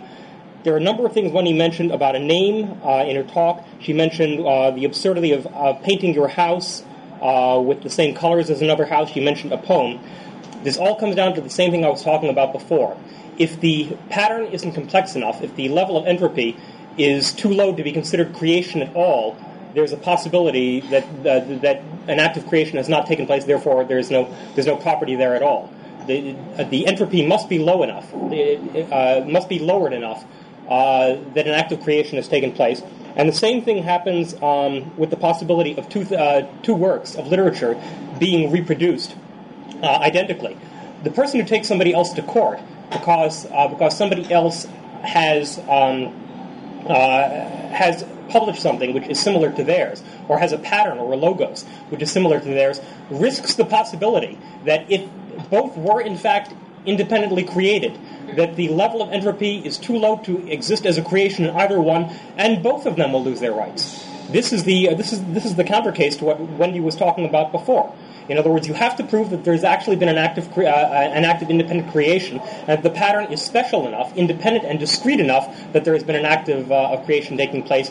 And uh, in in the case of where Wendy talked about changing all the ands to these in Atlas Shrugged, it has to understand that there are a number of lo- logoses, to use the Greek, uh, the Greek plural logi, a number of logi in Atlas Shrugged. There is the logos of the pattern of words themselves, there is the logos of plot, there is the logos of, of the various different character descriptions, and each of these is an independent and separate logo, logos, and they are all mu- multiplexed on top of one another, and, and, this is why you can separate out the rights. Now, Wendy also talked about bundles of rights being, uh, being absurd, because you talk about title as a totality the title, the rights can be divided up from the original bundle, and each strand be a separate right. Okay.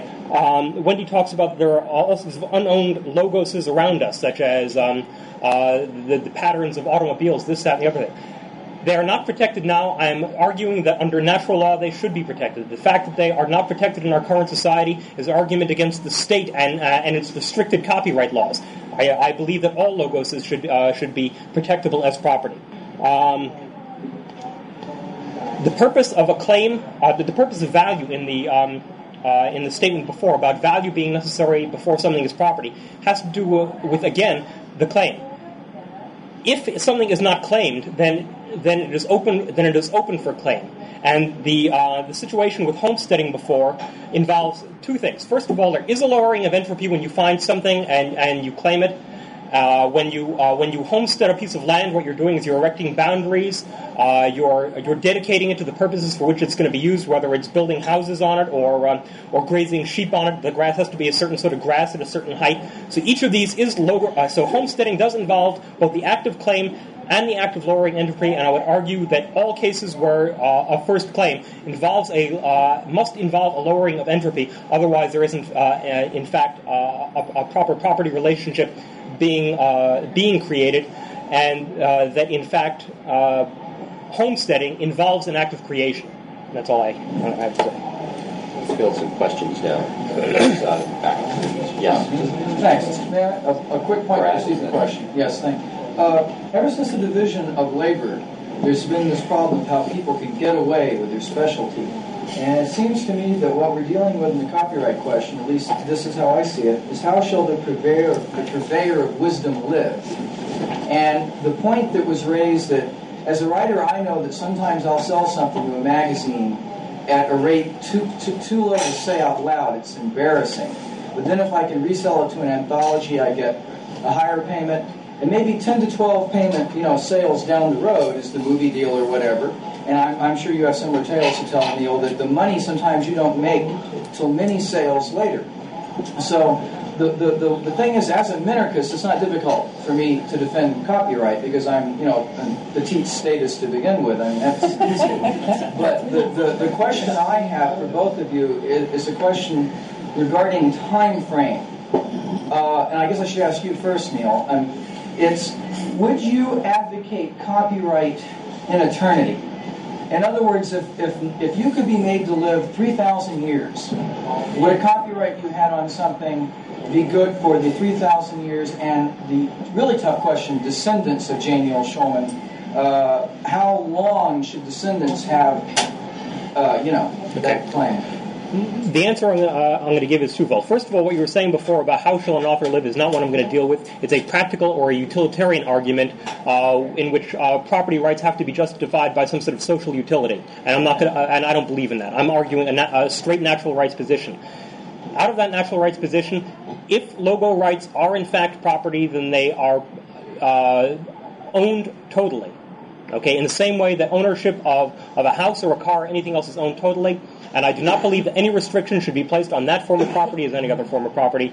In fact, uh, if, uh, if a lineal descent can be maintained of those property rights and, uh, and it doesn't fall out of claim, then yes, as far as I'm concerned, through eternity. Wow. Okay. Uh, they, uh, oh, we will both. Um, as, a, as an author, basically, I'm, I'm more sympathetic to the idea of how can an author live I think it's an interesting question. but this is uh, part of it. This is part of the theory of how I know, and I think that there. Uh, I don't. I haven't resolved my in my own mind whether or not you can inherit something, whether inheritance is, is legitimate. But if I think that basically, if you have a con- contract, it'll be to the end of your life or the specified term of the contract. And uh, the fact that people are in there right now have to basically invest and get very small returns in order to get immense returns perhaps in the future is the fact that the, the market is flooded but with people who want to, to write and the state is protecting and giving special privileges to certain people and were it not doing that I think the situation would be very different. The other Brad? Ah, yes. I want to talk utilitarianism, but I'll save that for later. I have a question for you.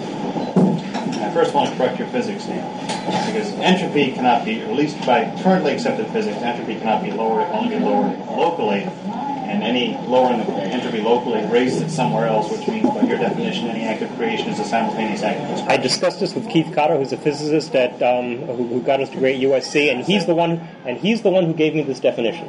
So in other words, if we're going to fall back on a scientist, you know, argument for authority, but yeah. goddamn right, not yeah, but goddamn right. My question. My question is where do you draw the line? Now, you can go to the extreme of Zilog Corporation that attempted to trademark the letter Z, or Ayn Rand, who's trying to hold rights to the word objectivist, or you can try the entire book. At what point is duplication duplication, and at what point is simultaneous invention? You use the argument from entropy, but Neil, we don't have an entropy gauge. I'm using the argument from complexity. Which is a which is another measure of entropy. Where do you draw have the a line? complexity gauge. Uh, I would. Words. The answer I'm going to give here is that, in practical sense, the market uh, the market will draw the line in the same way that the market will will draw the line regarding the rights of a uh, a property owner of land with regard to who may have right of access or, or right of way or water rights of you know of water flowing through. To a certain extent, the um, uh, some of the intangibles of these questions are going to be determined by actual uh, by actual uh, precedents in case law. Now, in the case of, of the trespass, no trespassing sign having to be uh, having to be put up on land in order to maintain it as a private preserve. Uh, you also uh, require, uh, under common law, that if you have a driveway which you're allowing the public to go through, you have to close it down for one day a year or something like that to preserve it as a private drive. Otherwise, it, it, it falls into the state of being unclaimed. All these are various different customs which have, uh, which have arisen to, uh, to determine what, in fact, the boundaries of property are. And what I'm saying here is that the test is is it sufficiently complex and different uh, from uh, from other logos? Is this logos sufficiently complex and different from other logos? Is that it can, in fact, be said to be a, an act of creation uh, and to be claimed, and to whatever extent that is, that is what is required. Pardon me, Neil. Do I understand? Are you saying that the market determines where a natural right begins? The complexity issue has a long history in terms of the copyright and, and patent debate. And in fact, by saying what, what Neil has done, he's abandoned his case because uh, creation is not a complex act. Creation can be very simple. And in, when there was debated earlier in, uh, well, in the 19th century, it was pointed out that what are you saying when you're patenting and, and, and uh, prohibiting people from sharing ideas? If someone comes up with something that's very simple, uh, you know, someone walking down the street has to go like this in order not to see it, or else they duplicate it. It's in their brain. If it's simple, it's not creation. let me answer, please. And uh, what happens is that uh, the, the particular fellow giving this line was Victor Yarros. And Yarros backed off and said, okay, okay, well, let's make complexity the standard by which a natural right exists. It's property if it's complex. It doesn't matter if it's, you, your labor produced it. It doesn't matter if all these other standards, let's throw by the side complexity.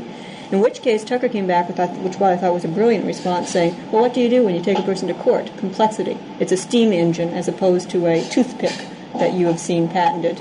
The person's level of knowledge, the assessment of the judge's level of the complexity of the thing, become the standard by whether or not it's been a, a, a violation of rights or not. You throw subjectivity into the court system to such a degree that, that there is absolutely no objective standard by which to say a violation of rights has occurred. What is complex? Uh, Can I, can I, can I take it? Can I take it again?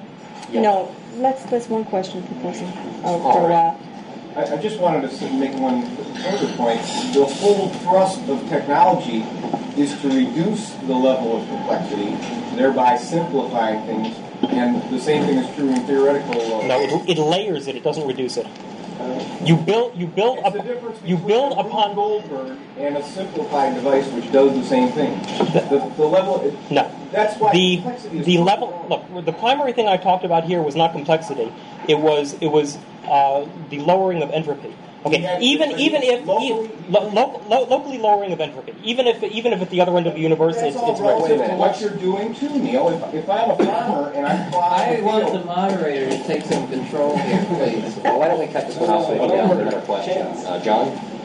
Uh, yeah, question for Neil regarding the distinction between intellectual property and logo, which I think was something that uh, Wendy challenged. Okay, You started out saying one of the things you're not talking about is intellectual property. that's correct. You went on to describe what your definition of logo, and I initially had this Logos. question. Logos, sorry. Yeah. Uh, what is the difference between this and intellectual property? Can I, can I tell you the when, you got, when you got down to unbundling, Yeah. uh, the making un- less complex, might, might we dare to say? Well, the way you took him to, the way you picked up on unbundling was unbundling down to words and paragraphs. The way I meant, think I you meant unbundling rights. I meant separating off the rights. separating the physical medium from the idea. No. Let John No. state his question. Uh, Well, if that's not what you meant by unbundling, then maybe that erases part of my question. But let me just make it simple. What is the difference between logos and intellectual property exactly? Logos is something which is found in matter. Okay, it is. It, it has to be in matter. The pattern has to be arrayed in matter. Okay, it is an aspect of matter.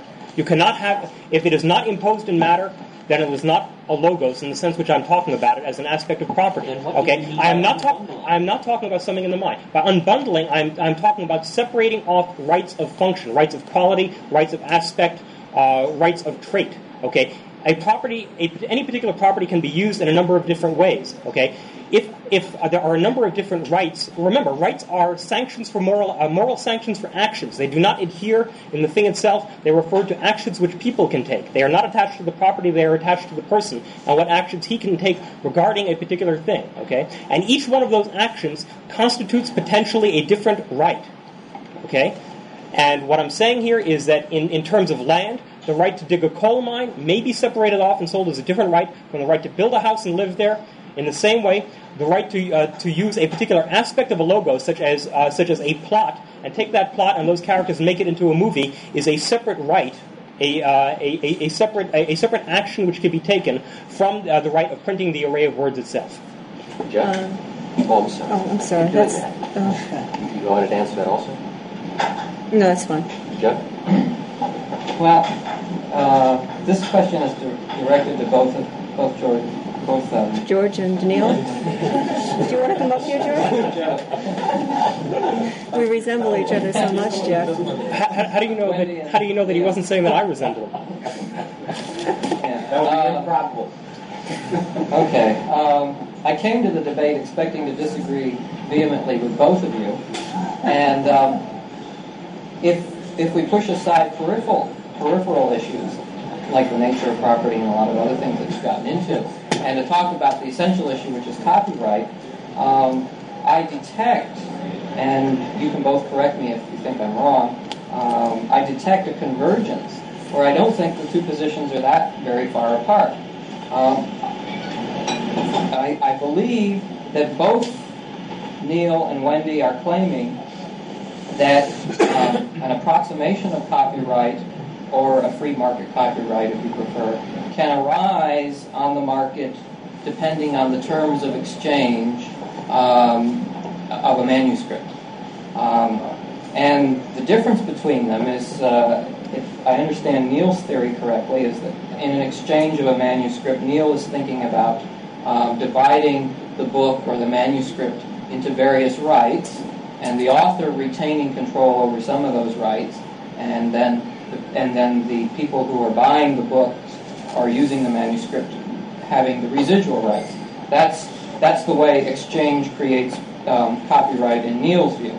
The way Wendy didn't go into it in its great length, but I surmised from her remarks that she believed that an exchange could create something that um, looked like a copyright if, in the process of selling my manuscript to someone, I have them sign a contract in which they agree not to do such and such and such and such and such and such with the manuscript.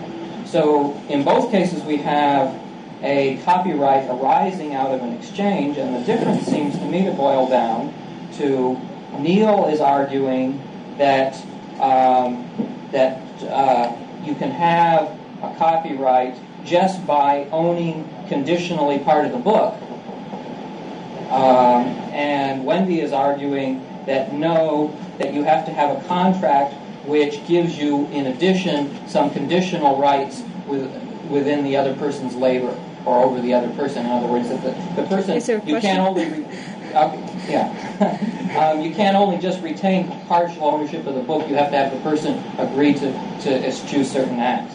And so, the, really, the difference is between those cases where you're talking about conditional rights in a, in a book as opposed to conditional rights in people, and and the most the only area where I think that this would come up with significant differences in how it worked out is in is on the impact on third parties. And so I just What's the want to. question? The question is: Is this a fair um, representation of the difference between? Who are you asking first? I haven't Um, gone first yet. For a moment. Go ahead. Okay. Um, well, first of all, in some sense, no, it's not. A, it's, the third parties. What we're talking about relationships here, the relationship of the, the creator to the product and the product to the third party. It, it affects the the creator as much as it does the third party because under my system, basically, uh, even if it were very strictly contractual, it would erode over time. There's no way, in fact, to enforce a contract. I, I will fully agree that over a period of time, uh, what will happen is that your contract will no longer be able to protect you. And that you will only, in fact, have an, uh, that great advantage on the market that you have when you that Chrysler has is when it first introduces a car, uh, of it being yours for a while, protected by contract. Uh, the debate was on the basis of contract and not on utilitarian things. And on the basis of contract, Neil and I disagree radically. Um, I take a nat- I, he takes a, a, natural rights view. I, I, I reject that entirely. In terms of its implications, it means that uh, I believe that there can be no enforcement of a property claim whatsoever, that there is no property claim, nothing can be enforced without contract. That's the difference between voluntary and involuntary action. Um, to say that, that there is little difference between there is to say that there's no difference between forcing a person to do something and having their consent. I think that he cannot force me not to repeat his book, book justly or force me not to repeat his book. That if I've contracted, in fact, there is a contractual obligation on my part. Short of that, absolutely nothing. No moral, maybe a moral, but absolutely no legal obligation. For, so the difference is between whether or not he can take whether or not he can take it in law, which is a point of a gun, put it to my head and say I may not do something. And I'm saying that is there a contract? No, no, he can't do that. Okay. So in utilitarian grounds, however, you may be but correct. If there is a contract, if there's a I'm con- asking you to explore how you would view uh, an author who sells a manuscript and puts on it when he sells it to you says on the contract you may not copy this you may not sell it to anyone else who copies it you may not show it to anyone else who copies it that sort of thing. And in other words couldn't what i'm asking is couldn't a system of copyright that approximates what Neil is Oh. talking about arise from authors regularly using that kind of contract. Oh, I'm sorry, I misinterpreted a lot of your question. There was a lot to it. uh, never mind. Um, no, uh, I think that, that, that in terms of if you walked into a bookstore under Neil's system and a bookstore under my system, all that would happen was that, that it would be far more clearly spelled out what you were doing and what you were agreeing to. Um, but I would add on the fact that, that perhaps in answer to Brad as much as anything else, copyright would erode under my system because someone would leave it inevitably on a bus and someone who hadn't agreed would pick it up. The, the acid test is precisely the, uh, the question of erosion and the question of third parties.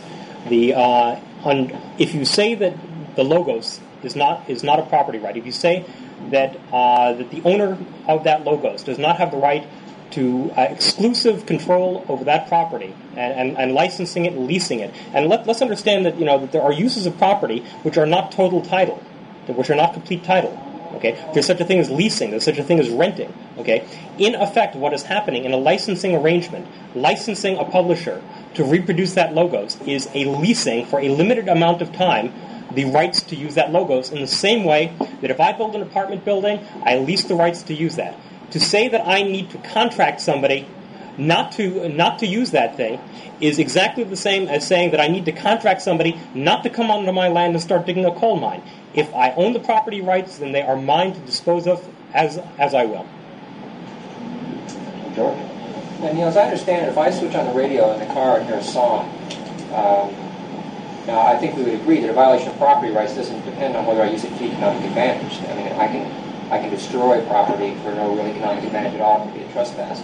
Uh, under your system, then technically, even though it may not be economically feasible to prosecute, if I hum that song, I'm violating property rights. No, Why not? because you're not reimposing it on matter. Airwave is matter. The brain that ne- that that is It needs imposed the on. no the pat. When I when I say logos, logos requires, if you will, a uh, a fixed medium uh, in which to impose it. Otherwise, the pattern is immediately lost. In the same in the same way that there's a difference between an electronic wave going out into space and an electronic wave being recorded in a magnetic form on matter. There's there's a difference between being able to observe it uh, in matter and it being just out there. If So I'm a a professional musician, then I could get up at a concert and perform a song that I did not write without reimbursing the author of the song. I would say I would say that here is precisely where it comes. Uh, here is exactly where the distinction comes in. Okay, in the, in the case of performance rights, okay, to a um, uh, to a uh, a piece of music or a play or a radio drama or something or something which is not being refixed into matter. Okay, what you're dealing with is a specific uh, a specific right uh, which is again a right to perform an action. Every time we're talking about a right, we're talking about a right to perform an action. Inherent in a play or a piece of music is the right to recreate it for non-recorded purposes, and this is a separate bundle of right. Oh, wait a Okay. minute. I, I want to answer that too. Recreated for non. Right. What was that? Look, What understand- right? understand Is there a clause to property rights I a don't know right, about? a right, it does not adhere in matter. It adheres in people. It is a moral sanction of what may or may not be done. Okay, but, you know, but it refer it refers to a right a use. Not a right to freedom of action. A right is a claim of moral jurisdiction That's over right. something. That's exactly which right. in virtue of that claim gives you freedom of action. the moral, the moral, It is connected with a thing or the something. moral jurisdiction. Yeah, well, it's, it's connected to something, uh, but it doesn't reside in that thing. It resides in it resides in the owner. Okay, because it's the only the owner or the non-owner who can take action regarding it. It's it's, it's it's again referring to what actions people may or may not take. In the case of performance from a uh, from a logos or something like that, the action of uh, the action of recreating it without recording it, uh, without reimposing it in matter, is also one of uh, one of those rights. Now, under, now But understand. if I played at a concert, now I understand. Am I violating the author's rights if I played at a concert The if it's not being recorded? performance performance performance rights. Okay, I'm in the in the case in the case of humming by yourself. Okay, What if someone's in the car with me when I hum? It's an it's it is an interesting uh, it is an interesting test problem. Let's put it this way. Okay, let's think about it. Potentially, Can I please, no, no. Let me potentially potentially the uh, the uh, the performance before an audience for commercial gain. Okay, may be a separate right for performance within your own sphere with nobody else around. I would be willing to argue that on a separate case, but the case where I think there is no question about is reimposing that pattern on something else, uh, such as doing it in front of a recorded medium. Uh, or um, uh, or refixing it in some form into matter. Okay, I, I want to comment on that because I left a few things out. This this idea of there being an idea without matter is absurd. There is nothing without matter. I'm not arguing ideas. I'm arguing logos. They're Oh, two different things. Yeah, the thing is that when George, in fact, turns on that radio, it is being registered on matter. It's being registered at electronic impulses in his brain. When he talks about it to anyone else, it's being registered on airwaves. And if, in fact, he can go to a concert and, and play it, and whether or not he violates rights is dependent on whether someone in the audience switches on a tape recorder, is absurd. You violate rights if, in fact, you infringe on the title of someone. How about And live bundles of rights, I, I, I frankly, I think I'm as confused as most people. Yeah, turning on a TV basically would make all that. Uh, that that's that's an implication I don't want to go into because there's so much fertile territory elsewhere. When I Uh, refer to a logos, I'm referring to something in matter. Neil, you're- Yeah, in terms of uh, Go with my definition at least. well, I disagree with your definition. What do you mean? The, you, all these hidden clauses are hidden in uh, that, that are in rights. In It's fact, nothing you hidden- it's nothing hidden. Neil, we're done with your side of that. In fact, a right in property is not something that is, is necessarily produced by labor. Is is uh, it has to be concrete. It has to be complex. It has to be something that, that is in these bundles that are, are mysterious things that It's you not can mysterious. you can reproduce for some reason. It's it's is it yours or is it not? It's very simple. Gary? Yes, it sounds like this debate could uh, go on and on, but I would love to see this kind of debate at a NARM convention. I would like to you know, see it or at at Norris. The thing that gives me, I'm against all form of copyright laws. To me, it sounds like if I, somebody wants to tape something, not the record is not even available on a tape, I'm going to tape it tape it no matter what because like the the thing is people have not made a tape tape it tape it record If you don't have a car, are you going to take it simply, uh, simply because you don't have one? Is your need, need a claim on it? He's taping it already. Once he listens to it, is being taped through a lot electronic impulses. This idea of no, not electronically reproducing something, it's reproduced in his There mind. is a difference between imposing imposing something in a fixed form on matter in a record, in a disc, uh, in a tape, or on the printed page, or or, or going out uh, uncontained. There is a there is a physical difference between the two. It's a physical and not a moral. question on that, which is Neil. Then, Oh. why is a broadcaster, radio broadcast station, precluded from? Do you think that a radio broadcaster owes royalty to the artist? They After all, it's not going on any uh, fixed medium in that case. Like, like there- The Um, uh, am I being restricted from answering? Someone's going crazy for a question. Am I being restricted from answering? Well, I think that's turned into, I don't know. Let's let you answer that before we go on to the next question. Are you done, Gary? Uh, not, not yet. Not yet. The only thing is, what I'm saying is, there's no tape media on some of these records that we get, that some of the records that I get in. What am I going to do? I have to call up the record companies. And say, hey, can I get, get a deal with, with this? And like, they don't know. What am I supposed to do? This is a utilitarian argument, not a natural rights question. The first question before, which has to be answered, is: Is it within your rights to do it before you do it? And if in fact the uh, if in fact the logos is somebody else's property, then you do not have the right to do it, and your need and claim and unavailability of gi- giving it, uh, uh, uh, of wanting it, gives you no claim. I will pass on comment in order to, to recognize Victor Koman. yes, you had your hand up before. I, I've, uh, I've forgotten the... Your appendage is lowered. can, can you can you state for me how um, how a, a printed book what, what what to you are the differences that uh, make a printed book uh, and the ideas contained within different from an acre of land with a house built on it, which seems to be the two the, the two uh, Okay. images that Neil uses. What, what what is the difference between the two? Well, there's lots of differences between the two. For one, uh, the house is, is tangible. It's something that I can go in and claim, and if, if Veronica came in and claimed it, she would be usurping on my right. It is a scarce good. If in fact I went and said, Shall I compare thee to a summer's day, and she repeated it back to me, we both have the same um, thing, same concrete thing, but neither one of us is conflicting with each other in terms of possession. So one thing is that the scarcity issue is, is totally different. What about time sharing on a computer? Well, I'm answering the question as addressed. Okay, we have one last question. My letter, Um, there's only one. we didn't, no, we haven't had a chance from, from Conrad. Mitchell. uh, Conrad Schneider. Um, I have a question, sort of, well, it's, it's a two-part question. One, what form of, if I create something by, say, taking a lump of radium and holding it by one of my fingers, thereby inducing uh, mutation that turns out to create some useful enzyme that I can then use by, extract by genetic engineering and use for other things, should that be something that I can copyright? Yes. Okay, now, if I have kids, do they have to pay me royalties? No. Do you want to know why? Yeah. because anything which is within the look, there are first the first premises which go back to what Wendy was uh, saying before about what can be property. The first thing the first thing uh, statement is that uh, a a person. Okay, owns everything that uh, that isn't that person's self. Okay, that is the first that is the first right. Property is a corollary. Remember what Rand's statement was. Property rights are a corollary of the right to life. In this case, the right to life is a higher order right uh, than the uh, than the right to any uh, any logos or pattern or something like that, and therefore subsumes it. The only the only case is when the logos is within in uh, is within a non-sentient uh, outside the sphere of a non-sentient self ownership. That, at that ca- at that point, the entire question of property rights begins. So all my descendants would have copyrights to this, the same uh, piece of DNA. Then. it would it would the, the first question of ownership uh, of, of that original pattern may or may not uh, may or may not go down to them. They would certainly own the pattern, uh, the logos, which is within uh, which is within them as part of them.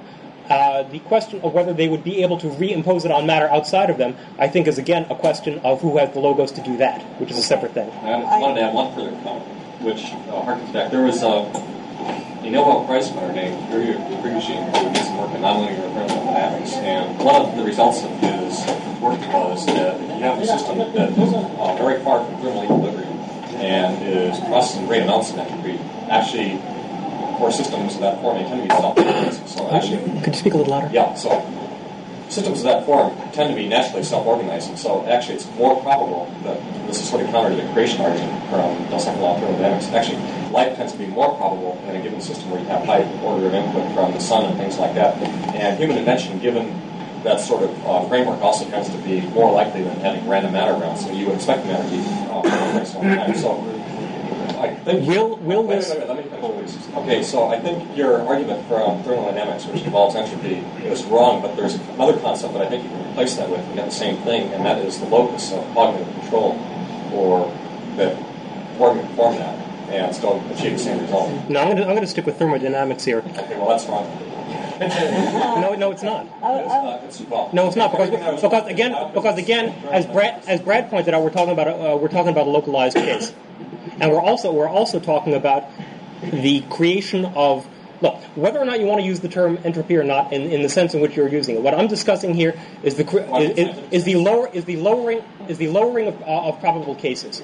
Okay, whether whether or not you want to tie this in with the entire system of thermo- thermodynamics in a closed system, I'm, I'm talking. I don't think many of us here are going to be able to intelligently evaluate this exchange. I'm going to go back on my word and recognize one last question from the young lady in white over there. Yes, Wendy, I'd like to ask you a quick three-pronged question. Um, you're talking a lot about intangibilities here and kind of own intangible ideas. Okay, number one, example, George Lucas Star Wars. Is the script to Star Wars intangible property? Number two, does it become tangible property when it is turned into a film? And number three, after it is a film, does Mr. Lucas own the rights to the characters of, let's say, uh, Luke Skywalker in R2? Okay, first of all, at no point is it intangible in terms of what he can own. I think that if you're talking about he has gone, secrecy is a big thing in the industry, and I think that's probably a large uh, concession to the fact that how hard it is to own something like an idea. Once it leaks out, it goes everywhere. If in fact you're talking about the films, the actual instances of the films that you can hold in your hand, yes, he owns those, all those. If you're talking about the idea of Luke Skywalker, so that someone can can go off that, whether or not it's in script form, whether it's in film form, before or after it's been released, I don't think that he has any right to say that someone cannot take a character named Luke Skywalker and use the characteristics ascribed to his Luke Skywalker to write a novel, or, or put out a glass, or put out a McDonald's burger. I think that the secrecy is probably a large one of the large market mechanisms that would protect this. The contractual arrangements he has with a lot of people um, are not are not legal in, in terms of they're legal in terms they're legally enforceable. But the fact that he contracts that way is very significant in the fact that, in fact, when you look at situations like that, people are looking to the free market and applying the free market standards and solutions all over the place because you cannot protect an intangible any other way except from for, from contract and other things.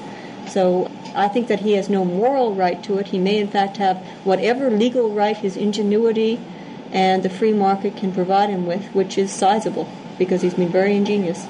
Okay, now Wendy keeps on talking about the intangibles. I am not talking about something intangible here. The logos is a tangible aspect of matter. It is a, it is a material it is a material quality of the properties in which it is found. It is a ta- the logos, the, the pattern in the script is tangible. The logos of the images and sound on the film are tangible. Each one of those is a is something tangible found within matter. It's an aspect, a quality of the matter in which it is found, and as such, it is. Uh, it is part of that which, when George Lucas first did this, assuming that he was the sole creator, which he's not, and he had to divide up ver- various different things, he would be the sole, the sole person who owns that property and would be able to divide up the various rights regarding what action could be taken with each of those other things.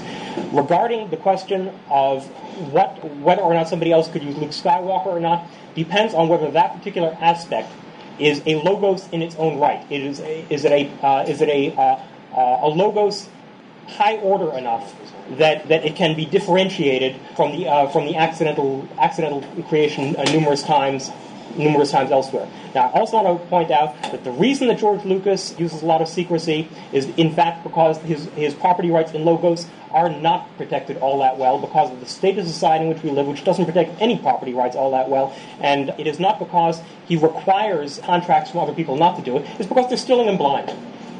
I'm going to call this to a halt at that point.